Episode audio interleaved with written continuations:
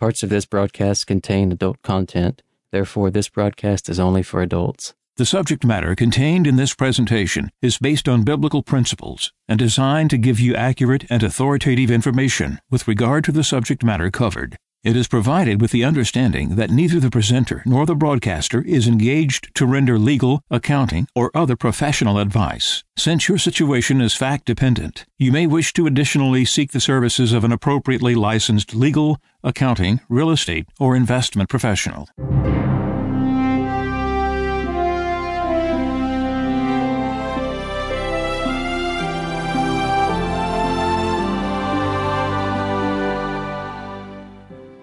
No one can serve two masters. He will either hate the one and love the other, or be devoted to one and despise the other. You cannot serve God and mammon. Therefore, I tell you, do not worry about your life, what you shall eat or drink, or about your body, what you will wear. Is not life more than food, and the body more than clothing? Look at the birds in the sky. They do not sow or reap they gather nothing into barns, yet your heavenly Father feeds them. Are not you more important than they? Can any of you, by worrying, add a single moment to your lifespan? Why are you anxious about clothes? Learn from the way the wildflowers grow. They do not work or spin, but I tell you that not even Solomon in all his splendor was clothed like one of them. If God so clothes the grass of the field, which grows today and is thrown into the oven tomorrow, will he not much more provide for you, O you of little faith? So do not worry and say, What are we to eat? Or what shall we drink? Or what are we to wear? All these things the pagans seek. Your heavenly Father knows that you need them all. But seek first the kingdom of God and his righteousness, and all these things will be given you besides. Do not worry about tomorrow. Tomorrow will take care of itself. Sufficient for a day is its own evil.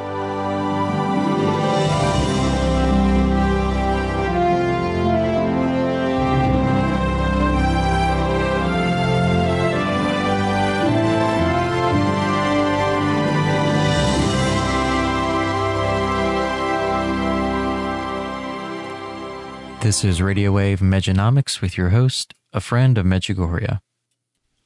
Every now and then you run across something that has some value to it as far as us in Catholicism from Protestants. And of course, marriage affects everybody. And your world news, as we've talked about before, it's always about what happens of your goings and comings at your supper table in your home most of the news you need to hear about is not in Washington or halfway around the world. That really don't affect you immediately. It's an indirect effect. But what does affect you is your family, your marriage, your children, your husband, your wife. And so I heard a show that I think is very important to listen to, which is done by a lady named Patricia, Patricia Ashley, and her husband Vernon and she had lost her love for him, all her feelings for him. She kind of goes through this program that you're about to hear about her feelings and where she was with it, what turned her around. I'm convinced our lady's coming because of the fall of the woman. You've heard me say before, when I was in New York and I got in a taxi cab, I asked the cabbie, how's it going for New York? He said, depends on how short the girl's skirts are. That's all he said. But I immediately understood the profound wisdom of what he said. If the women are moral, if they're chaste, if they're upright, then society is going to go right. If it's the other way, it's going to go down. And it's God who has sent the Virgin Mary for us to lift up our women. And through that, she will be raising up gentlemen. Gentle boys are raised first and primarily by the mother. They're nursed and also girls. And where the turnaround is, is this through the woman. And that's what God sends to the world today. The woman, the mother, the one that's the center of creation. And all around is in all of her. She's above all the angels and all the saints, and we have her every day. I think you'll enjoy this. At the same time, it'll cause you pain to listen to it because it'll show you the faults, mainly of the woman. Because even a pagan man can be changed by a gentle woman. So sit down for a ride. You're about to listen to Patricia Ashley. My testimony is that when I got saved, I didn't know that God was going to save my marriage. I thought He was just going to save me. And uh, God just, he, it was like my marriage being saved was a byproduct of me being saved. It wasn't as a result of anything that I did to develop my marriage or to work on my marriage. At the point where I was saved, I was sick of my relationship. And my husband was equally as sick of his relationship with me. Do you understand me? We mutually say that to people. You know, we were literally at the end. Our marriage was dead, waiting to be buried. Do y'all hear me? I mean, when I say it was dead, and some of you all are going to relate to what I'm saying if you'll be honest. When I say it was dead, I mean that I didn't love my husband, I didn't hate him. I wasn't glad to see him come. I wasn't glad to see him go. It didn't make a difference what time he came in or if he came in at all. Yeah, do y'all, that's dead, huh? No feeling. He didn't make me happy. He didn't make me sad. He didn't even make me mad anymore. How many of you can relate to what I'm saying? Be honest. Come on, hallelujah. I know I'm telling the truth. That's where our relationship was. It was dead. And uh, I knew that I needed something, and I had grown up in a Christian environment where my mother, my father, they had taken us to church, and and I think too, as a result of watching my mother be committed to my father, and there were times where I felt like I just wouldn't let him talk to me like that, and I grew up with that in me. You understand me? And so it created in me a real hardness and a defiance. And I would cross my husband on every turn and just would not cooperate. And so you know what that does to a marriage. And of course, he brought in his excess baggage as well. And along with about five years of being unsaved in the military with no one to be accountable to, we were literally at the end, burnt out. And we just had one thing in common. We both dearly loved our two children. And that was what God used to hold us together. Because He loved them as much as I did. And He was as committed to them as much as I was.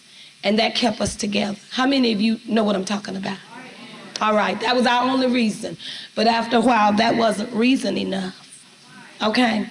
And so I accepted Jesus as my personal Lord and Savior. And as a result, I began to read my word, not knowing what God was going to do with that. And my husband, he accepted Jesus in our dining room and he began to read his word.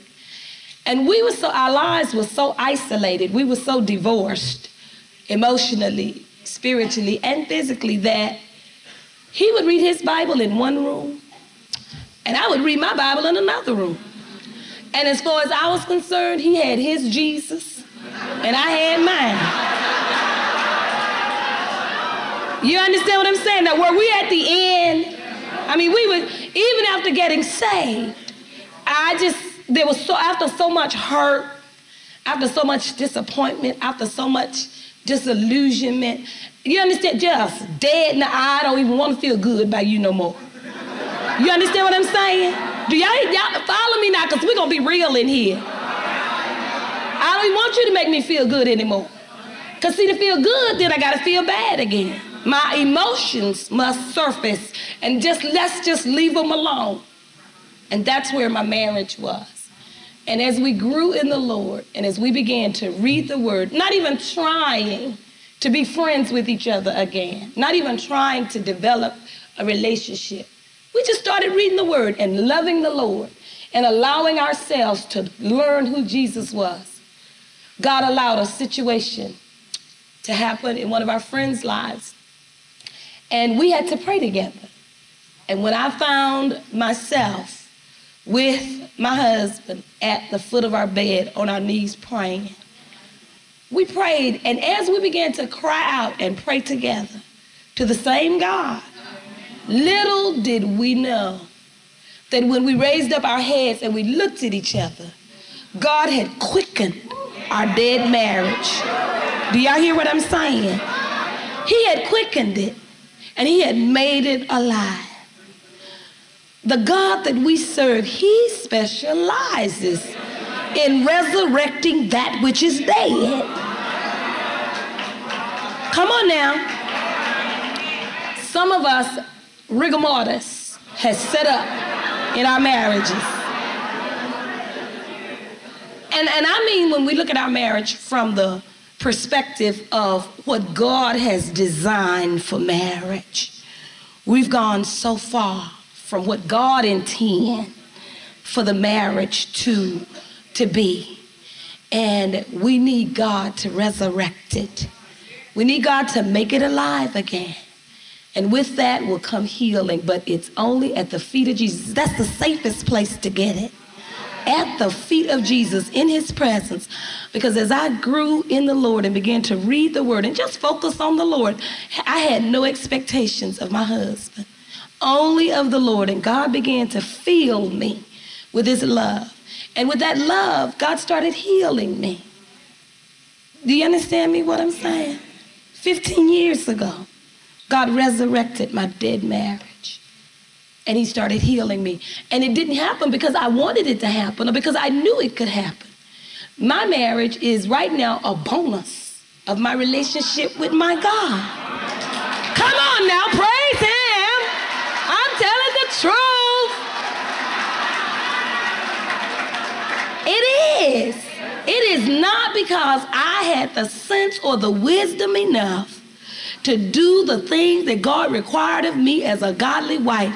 Ladies, let me tell y'all, my husband got saved just because God wanted him saved. I didn't have sense enough to pray for him to get saved. Do you do you all hear what I'm saying? God just saved him, saved him.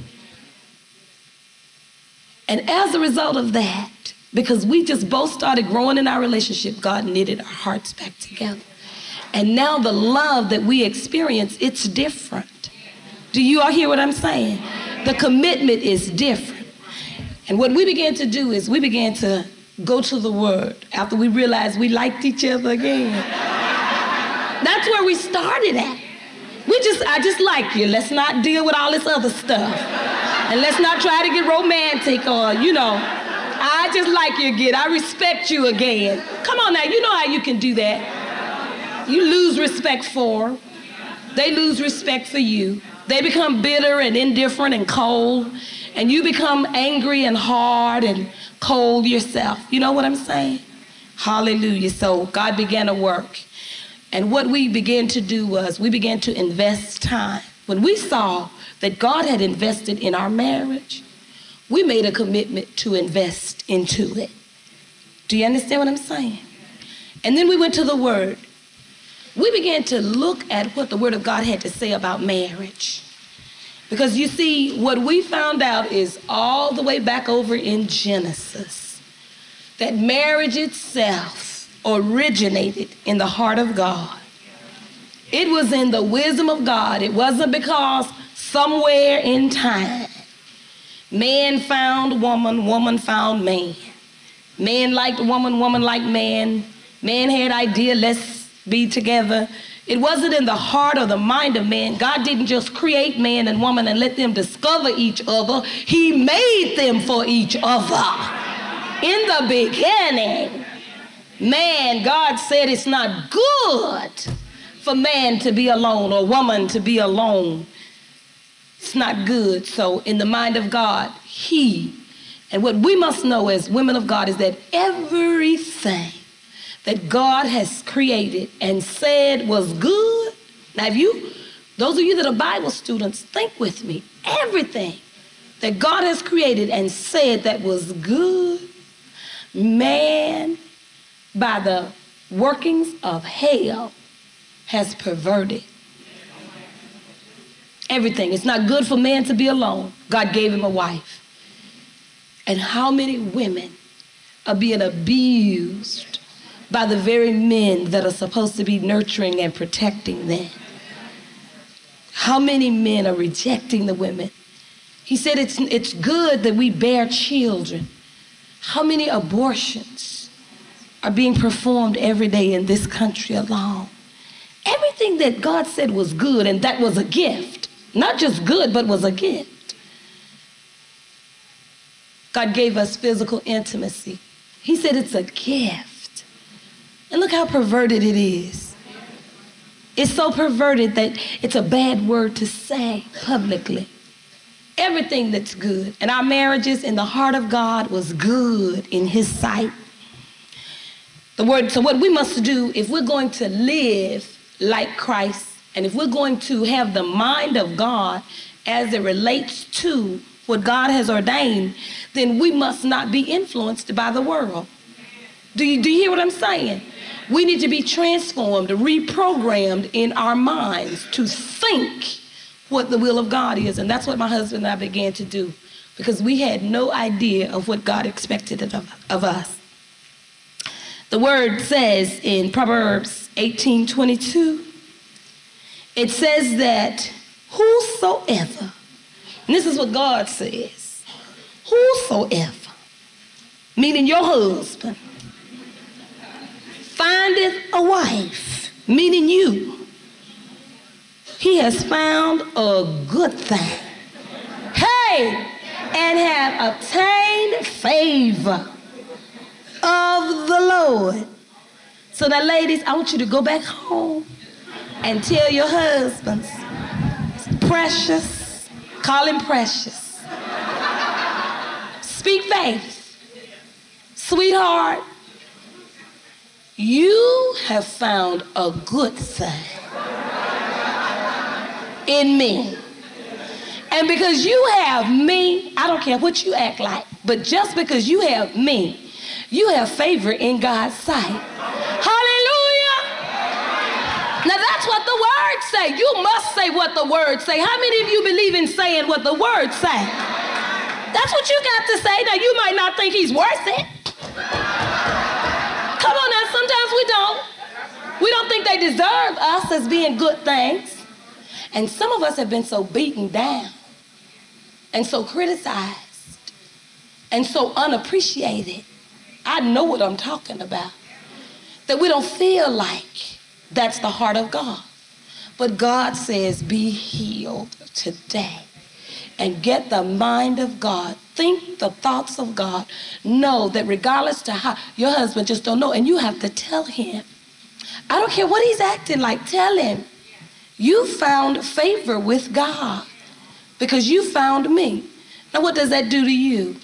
It puts you in a position where you've got to be a good thing. Meaning that his heart must be able to safely trust in you, that you'll do him no harm.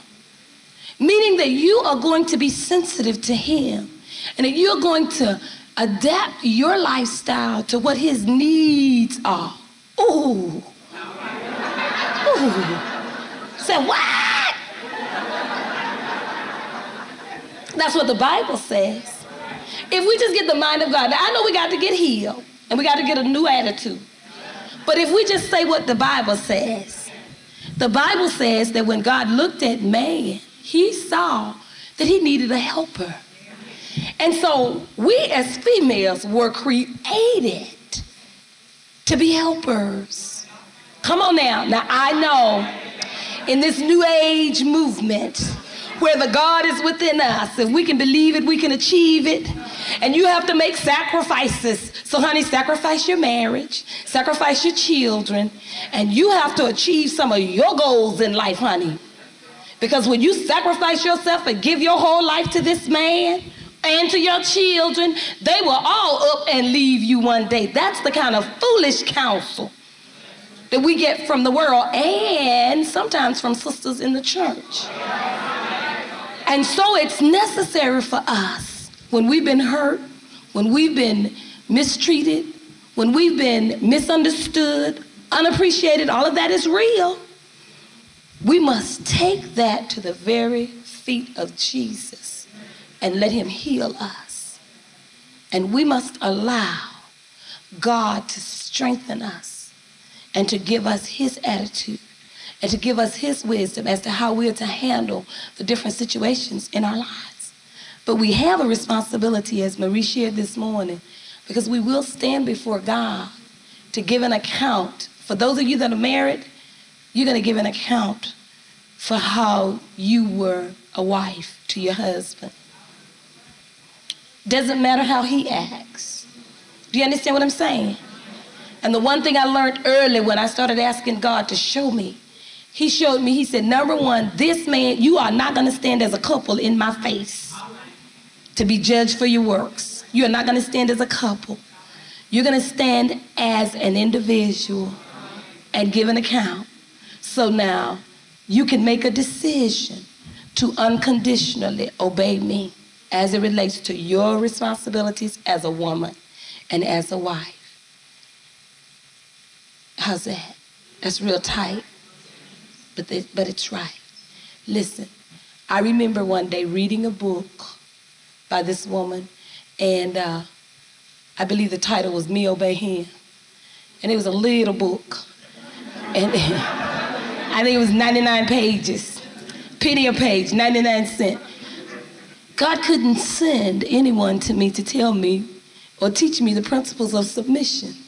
I was that strong willed and that self willed and that determined. So God allowed me to pick up this little book, and this little book is a hammer, okay? When I read the book, I fell on my face when I got through with the last page and I cried out. I said, Oh God, you don't know him. Come on now. I said, Listen, if I do what this woman said, he gonna have me doing all kind of crazy things. But God took me back and he said, Listen, I wrote this book. And what she's sharing from her book is as a result of what she got from this book. And heaven and earth will pass away, but I will not change my mind. And I said, okay. I said, because you don't know him. He said, I made him. I know him. You, do you, I'm trying to share with you my struggle. And God really brought me to a point. He said, It's not an issue of your submitting to Him, it's an issue of your submitting to me. He said, Because when you can submit to me, you won't fear submitting to Him. Do you all hear me? And he said, when you submit to me, I can change his heart. Come on now. He said, now certainly, if I could clamp the mouths of the lions.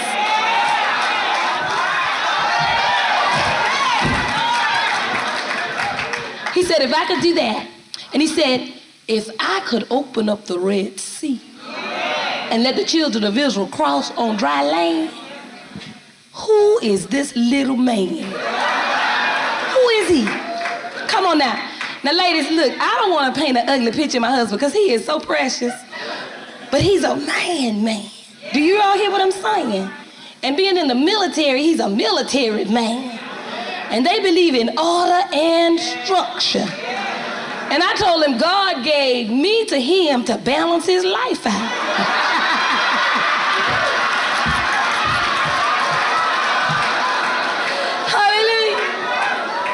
But listen, when God dealt with me, I watched God change his heart.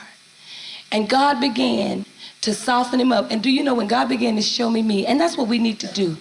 We need to talk to ourselves. We need to say, self, shut up. Self, sit down. Listen. When God began to open up the word and he began to show me me, because I started trusting him, Sarah trusted God and she obeyed Abraham. How many of you all know the story? That woman ended up in a heathen king's bedroom. Do y'all know what I'm talking about? Following Abraham. But God spared her. Do you understand what I'm saying? That's an extreme situation. And, and see, when we hear the word submission, we go way over to the extreme.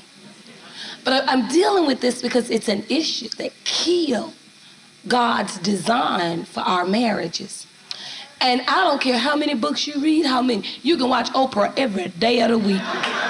You can go to secular counselors, but I promise you, because God designed marriage, it was in His heart that the institution of marriage was ordained and created. And because He did it, it's not until we find out what was in his mind as it relates to marriage that we're going to experience fulfillment.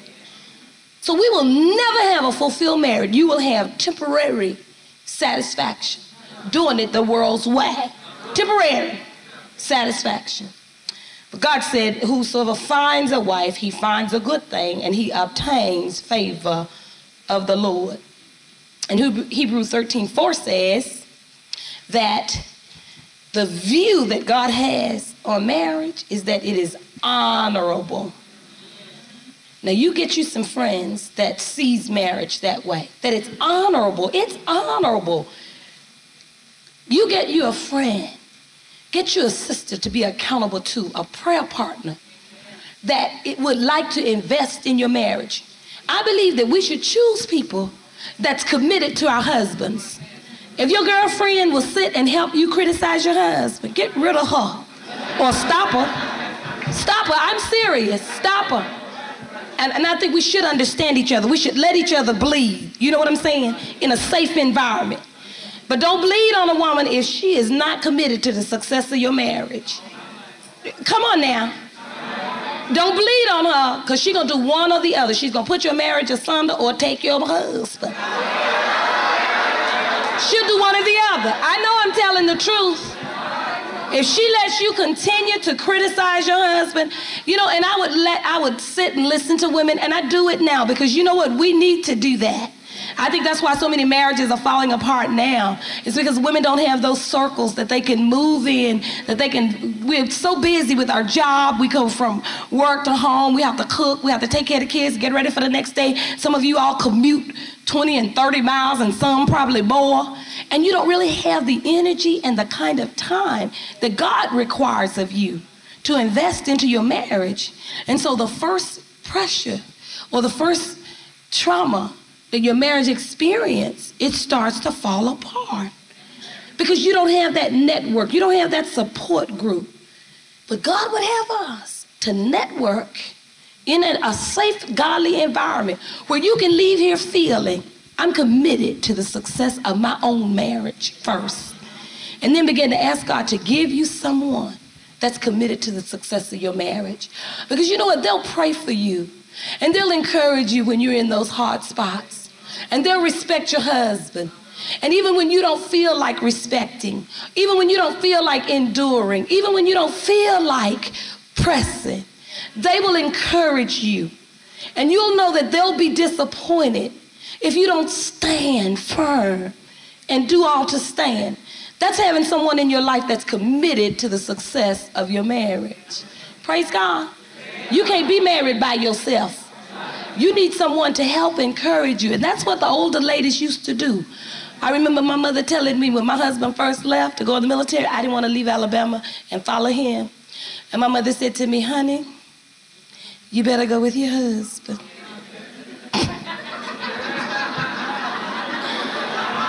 you better go with your husband. As much as she didn't want to see us leave. And then my father, he would say, let me tell you something. You may not ever been in the state that he's in, but I want you to know there are women there. He said every every state and country has its own women there. hey, I started following him everywhere he went. And I, and I told him, I said, look, baby, in the military, they cut orders. For those of you that know, they'll cut orders for you to move. And they said, these are the number of people that are moving, and these are the people that is authorized to fly on this flight from destination point A to point B. My name was always on there with his. Do you understand what I'm saying? But my parents, they made me sincere and serious about that thing. They said, look, go with him. Stay there, work it out. Now, listen, my mother gave me this counsel. I didn't think it was so wise, but I didn't understand what it meant at the time. I later learned. She said, Now, listen. She said, When your bed get hard, just roll over. I said, What? Come on. I said, She need to break this down and interpret this. I don't understand what that meant.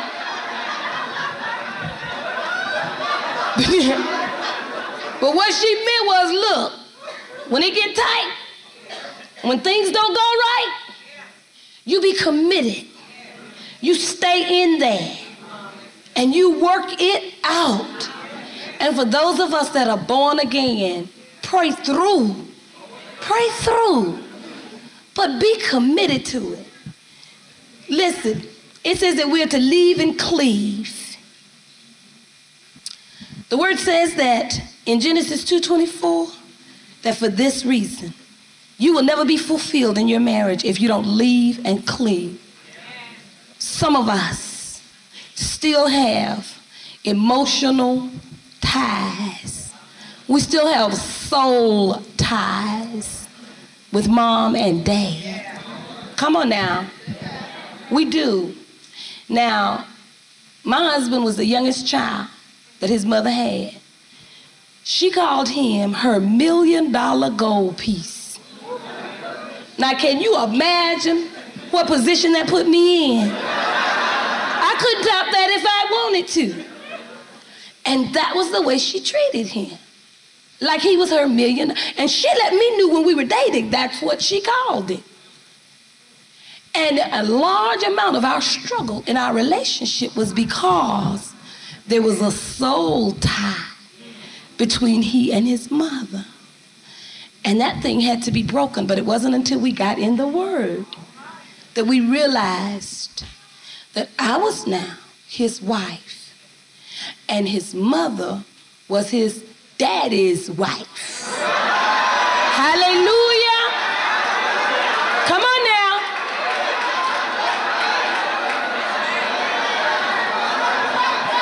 Come on now.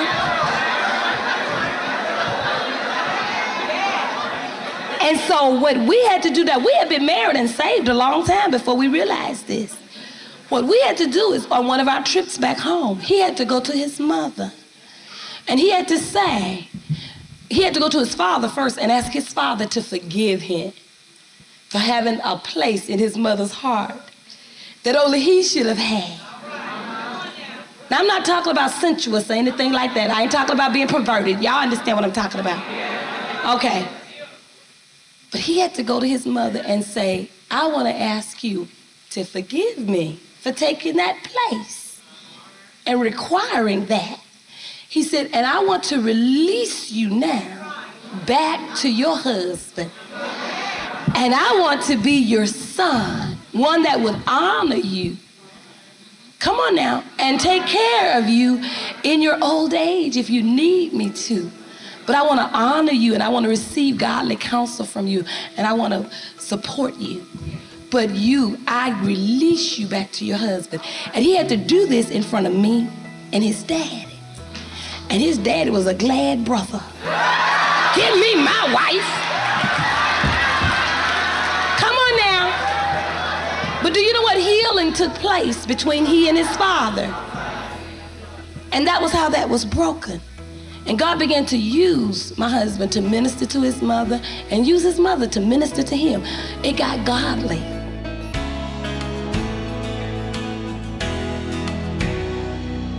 I like my daddy, and he just, when my daddy calls me, we literally on the phone laugh for about two minutes. I just be so glad to hear his voice, and he be so glad to hear mine. We just laugh. Do you hear what I'm saying? And my mother, she if she calls me and if my father's at home, she will say everything she's got to say to me before she give him the phone.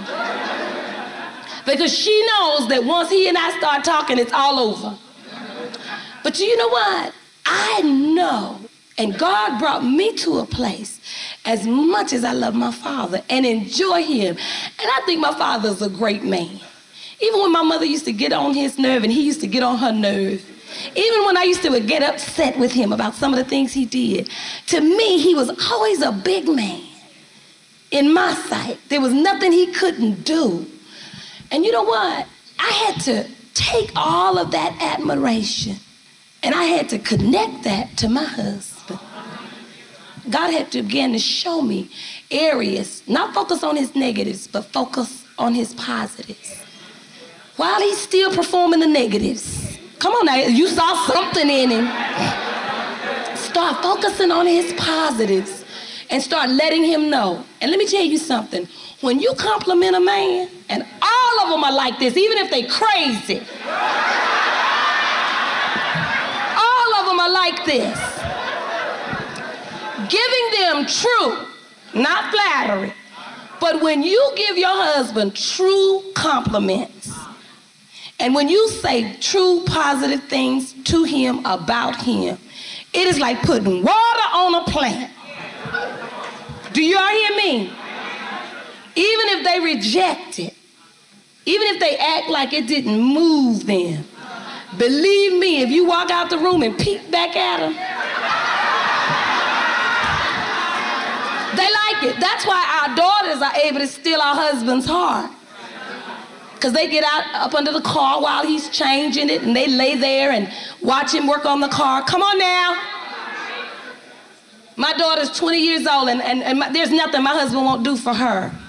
And they had that kind of relationship. And I wondered, how did she have his heart? She would sit up at the dinner table. Five years old, I learned from my five year old daughter how to deal with my husband.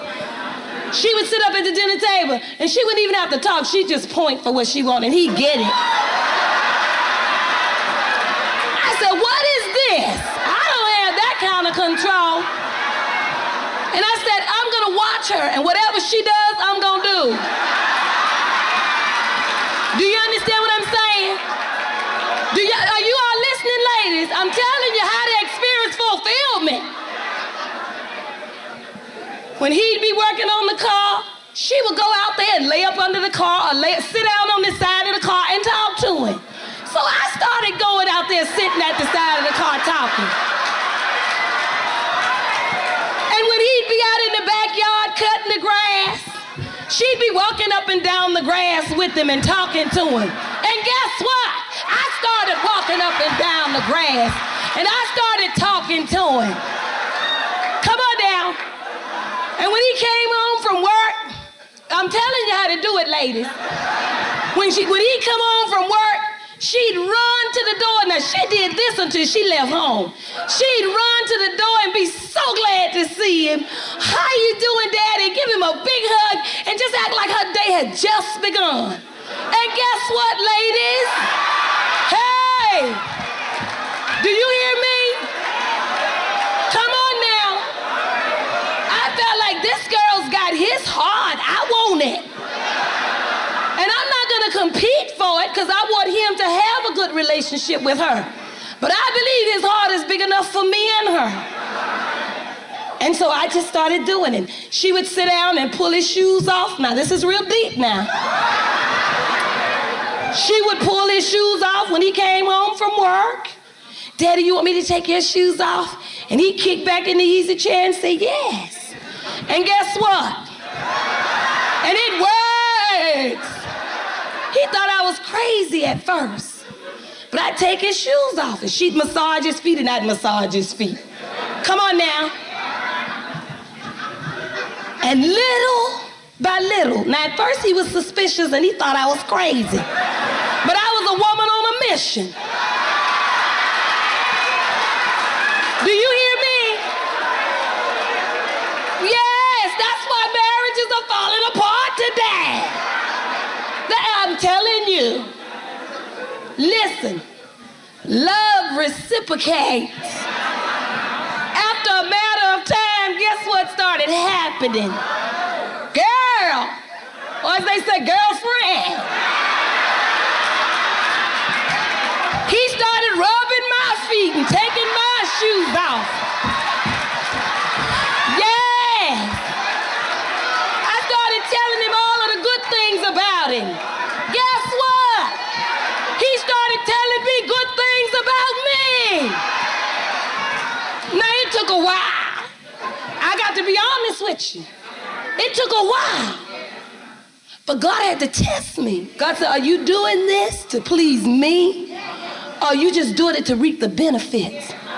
I said, God, if I got to stand before you to give an account, to give an account, and, and we're going to do that, ladies. If you're married, you're going to stand before God to give an account. If you're going to stand before God to give an account for the kind of wife that you are, get your feelings healed. They are hurt some of them. Set your affections on things above. You know what happens when you do that? You stop having expectations out of your mate. And you take the stress off of your marriage. And you free him up. Because you know what? If there's something wrong with you, there's probably something wrong with him. Or if there's something wrong with him, there's probably something wrong with you. Because you chose each other. Yeah, and for the most part, we as women can see good from our perspective. And we can just see what we're enduring and what we're going through. But if we were to look at some of our relationships from our husband's perspective and see the world through their eyes and feel the world through their emotions, then we would see that they have as many needs as we do. And it's a mutual thing. But we must come to a place, if we're going to experience fulfillment, is to, to release our expectations and say, God, I don't expect him to be sensitive to me. But I expect you to be sensitive through him to me. I don't expect him to love me unconditionally. But I expect you to love me unconditionally through him. I don't expect him to be sensitive to me and to dwell with me according to knowledge. Come on now. I don't expect it to come from him. But God, all of my expectations is in you. I expect you to teach him how to be sensitive to me as the weaker vessel. I expect you to do it through him to me. Now, come on, what, what have you done? You've placed that weight on God. You've cast those cares on God. And guess what you do?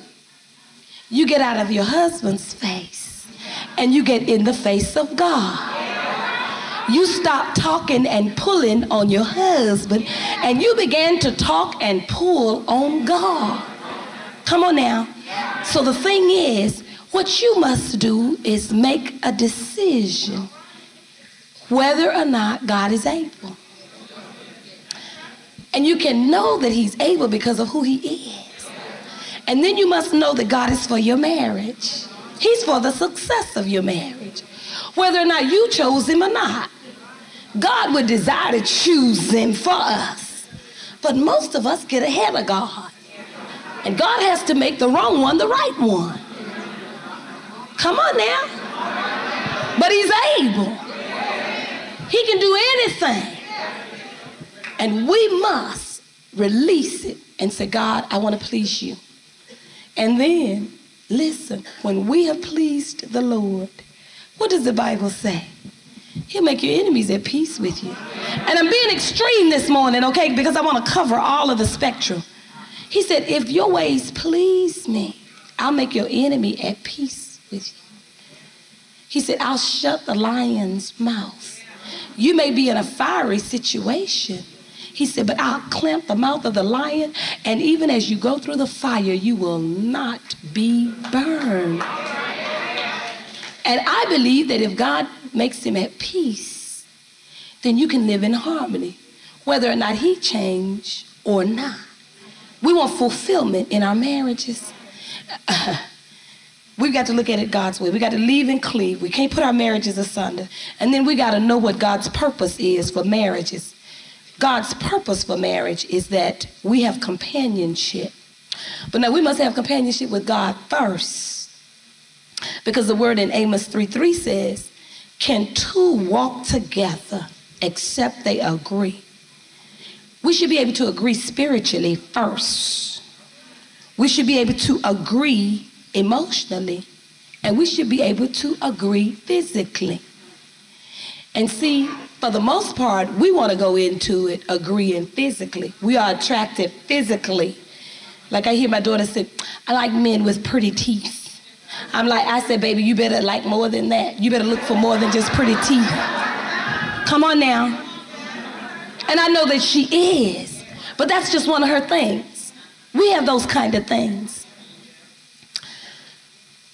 We had better know that God would have us to connect in the spirit realm first, that we would agree spiritually. And if there's not spiritual agreement in your house, begin to ask God to give it to you. Because you know what? God loves your husband more than you do. Yes, He does. And He's more concerned with him than you are.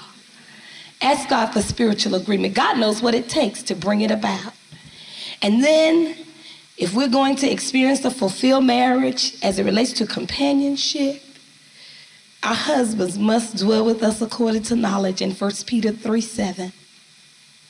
And then God intended for marriage in order that it would be fulfilled to accomplish enjoyment. We should be able to experience gratification, delight, and pleasure in our mates. But one of the reasons we don't always experience that is because of perversion. Remember, we said that everything that God said was good, man perverted it. Now, from my understanding of what I've read in the Bible, God gave us physical intimacy as a wedding gift. Do y'all hear what I'm saying? Now, I don't know about some of you, but you try to give the best gifts that you can find. How many of you following me? In the mind of God, the best gift that he could give to a couple was physical intimacy. And it's and you get the gift of children. It's a gift that keep on giving. You get the gift of children as a result of physical intimacy. Now, it's been so perverted First of all, we pervert it by opening the gift before time. Yes, we do. And you know you've done that. Slipped and opened a Christmas present before Christmas. And when it becomes Christmas, there's no fun opening that thing up. You've taken all of the joy, there's no rapture and explosion of ecstasy. And so sometimes we can't enjoy the gift because we've opened it before time. So what we have to do is we have to go back and say, God, make this right in me. Purify me. First, forgive me for defiling my relationship. Ask God to take you back and to sanctify that which you have defiled by lowering your moral standards and being promiscuous and fornicating before you got married. Just ask God to go back, cleanse me, forgive me, sanctify me, make me whole. And then God began a work. Some of us have been molested, and that's why we don't enjoy the gift. Come on now. Satan get footholds in our relationships because we won't respond sometimes intimately to our husbands. We tempt them to lust. We cause, we incite lust in them because we won't respond to their needs. Sometimes we struggle. We're trying to change these men and create them and mold them and make them and manipulate them, and you just end up frustrated. But God made him and God is for your marriage, and He's for your mate. He wants your husband to enjoy the marriage as much as He wants you to. Some of you just need to be more sensitive and ask God to open up the understanding of your eyes But the key is place all your expectations in the Lord and know that He's for the success of your marriage. Know that. Know that God wants us to be fruitful. Now, God would have us to multiply, to have children. And, ladies, if you don't do anything else, ask God to give you His heart about having children. There is a spirit of murder in this country that hates babies. Now, if you've had an abortion, God is for you. He will heal you of the emotional, the spiritual, psychological trauma. He will forgive you. He will take away the guilt and the shame and all that needs to be done. But we need to be committed to life. We need to start honoring women that are pregnant. Do you understand me? I made it a commitment, especially with the abortion issue now. And I say it's the murder issue. I have made it an issue that whenever there's a woman that's pregnant, how many pregnant women in here now? Stand up if you're pregnant. Come on, let's applaud this woman. Stand up, baby. Hallelujah. Glory. Hallelujah. Hallelujah.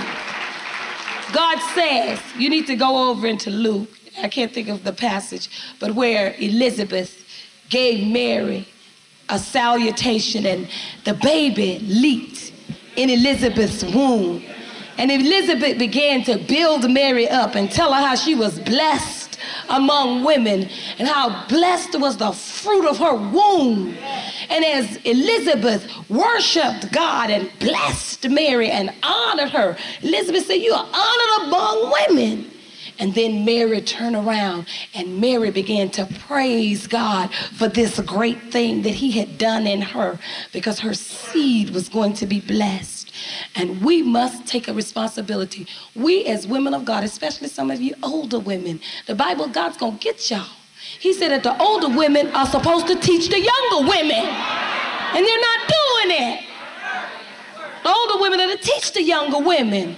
You have a responsibility. You're going to stand before God for not teaching younger women. You must go to younger women when you know they're pregnant and you must say, Blessed is the fruit of your womb. God has done a good thing in you, that He would trust you to nurture a life.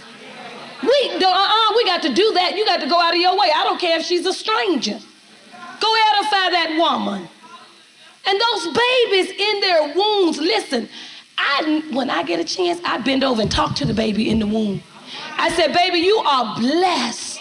God has purpose and plan for your life. We are eagerly and waiting for your birth with great expectation.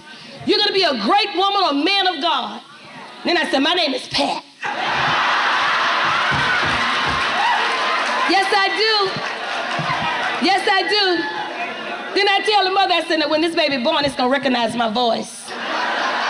Do you hear what I'm saying? It's real. It's that real to me.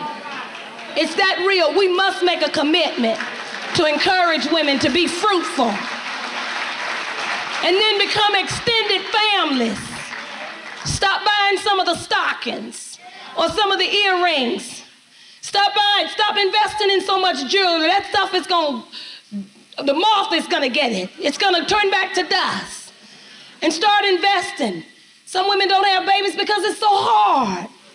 And that's a lie. The word says, I've never seen the righteous forsaken or his seed begging for bread. Women are not having babies because we live in a selfish and an egocentric society. We don't want to make the necessary sacrifices. My mother had five of us, and we were considered a small family. Do you understand me? We must get the heart of God since that's who we're going to stand in front of one day, anyhow. Get his heart now. And ask God to forgive us for not encouraging women when they're pregnant and overlooking them. We should celebrate those women. And when you get a chance, bless these women and encourage them. God would have that our marriage would accomplish, that the marriage would be protected. Let me tell you something whether your husband is saved or unsaved, do you know whether he's saved or unsaved? God can use him to protect you.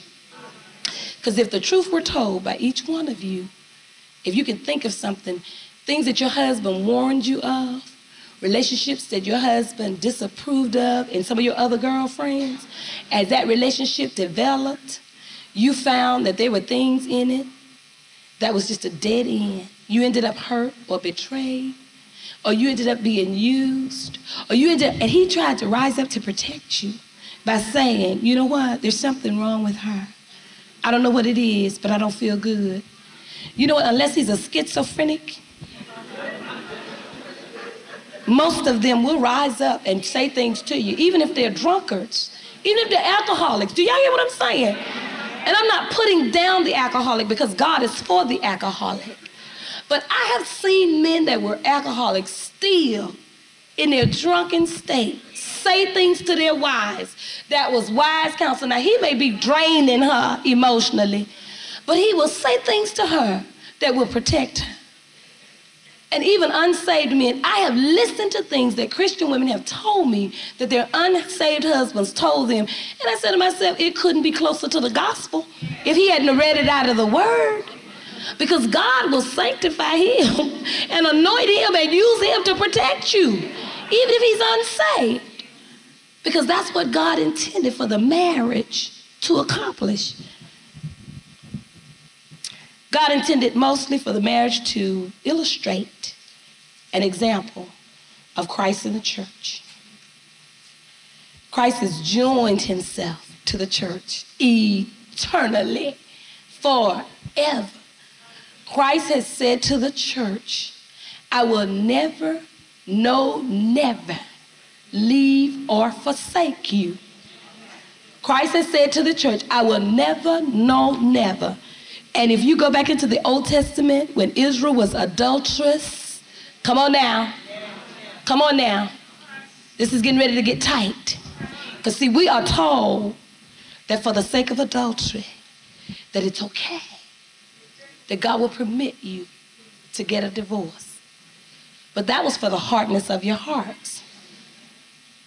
That was because of the hardness of your hearts. And if you spirit filled and born again and Jesus is living inside of you, you don't have any business with a hard heart. Come on now. That doesn't apply to you, does it? And sometimes they say marriage is like flies at a screen. You got those waiting to get out and those waiting to get in.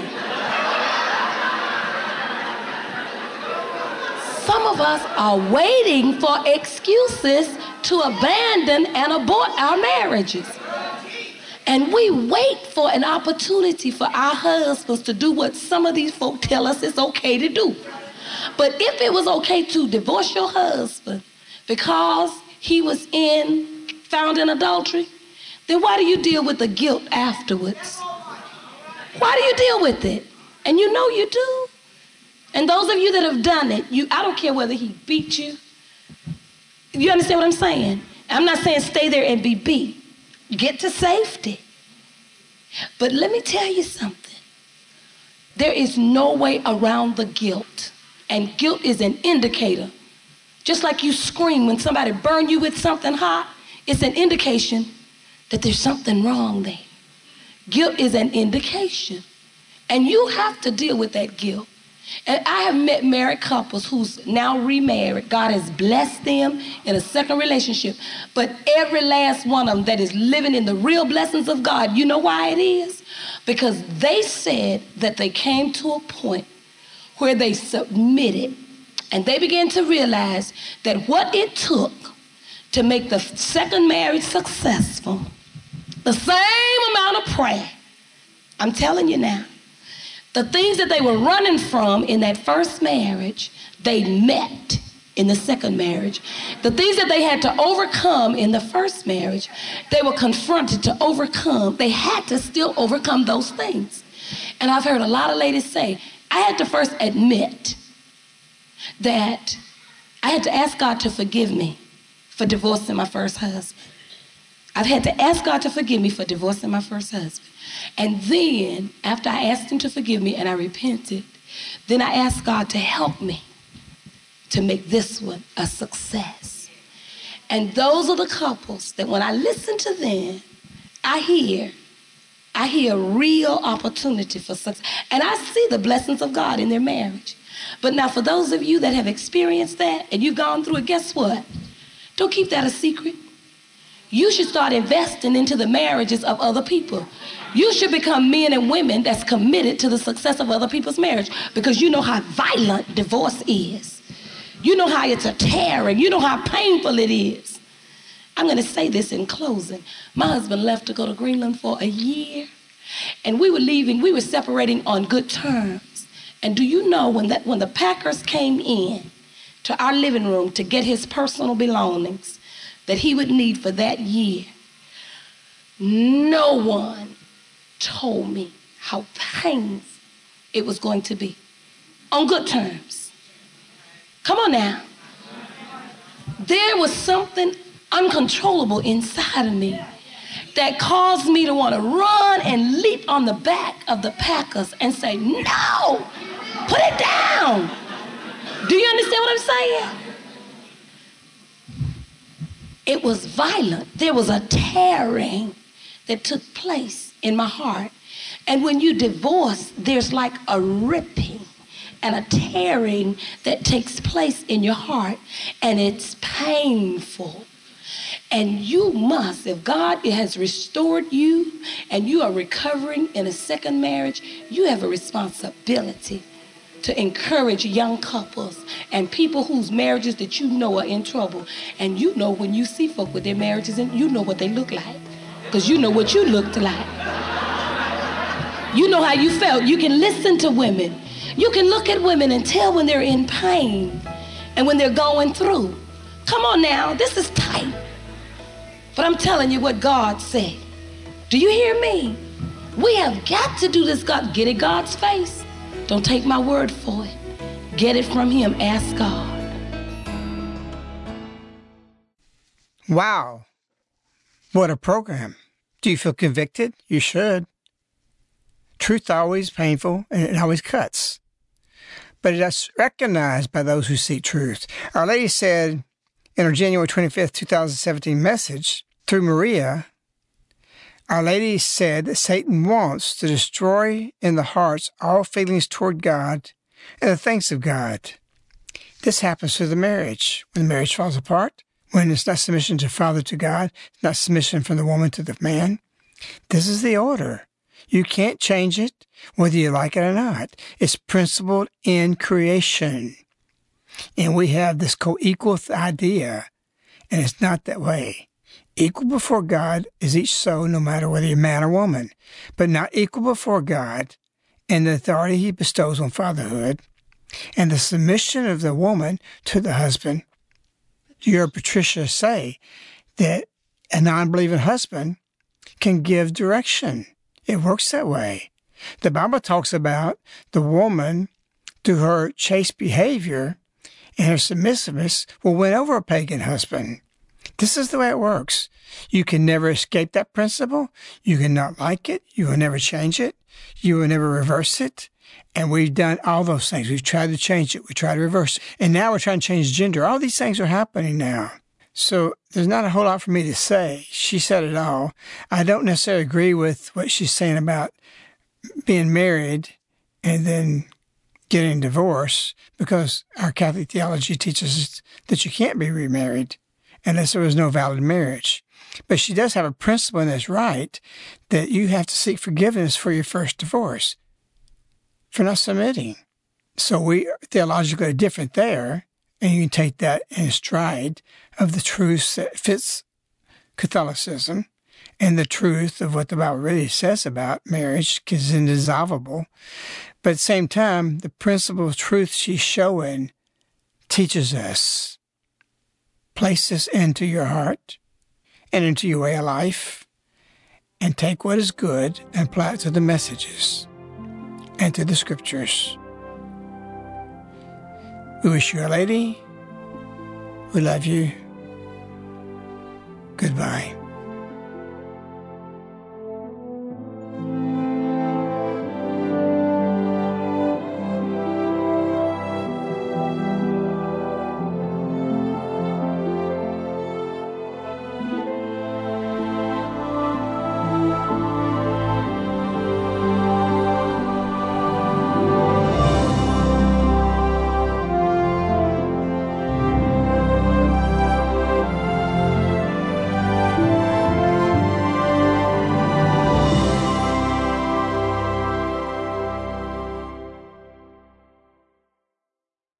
The subject matter contained in this presentation is based on biblical principles and designed to give you accurate and authoritative information with regard to the subject matter covered. It is provided with the understanding that neither the presenter nor the broadcaster is engaged to render legal, accounting, or other professional advice. Since your situation is fact dependent, you may wish to additionally seek the services of an appropriately licensed legal, accounting, real estate, or investment professional.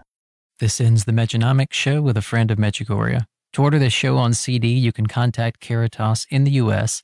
at 205 672 2000. Again, 205 672 2000.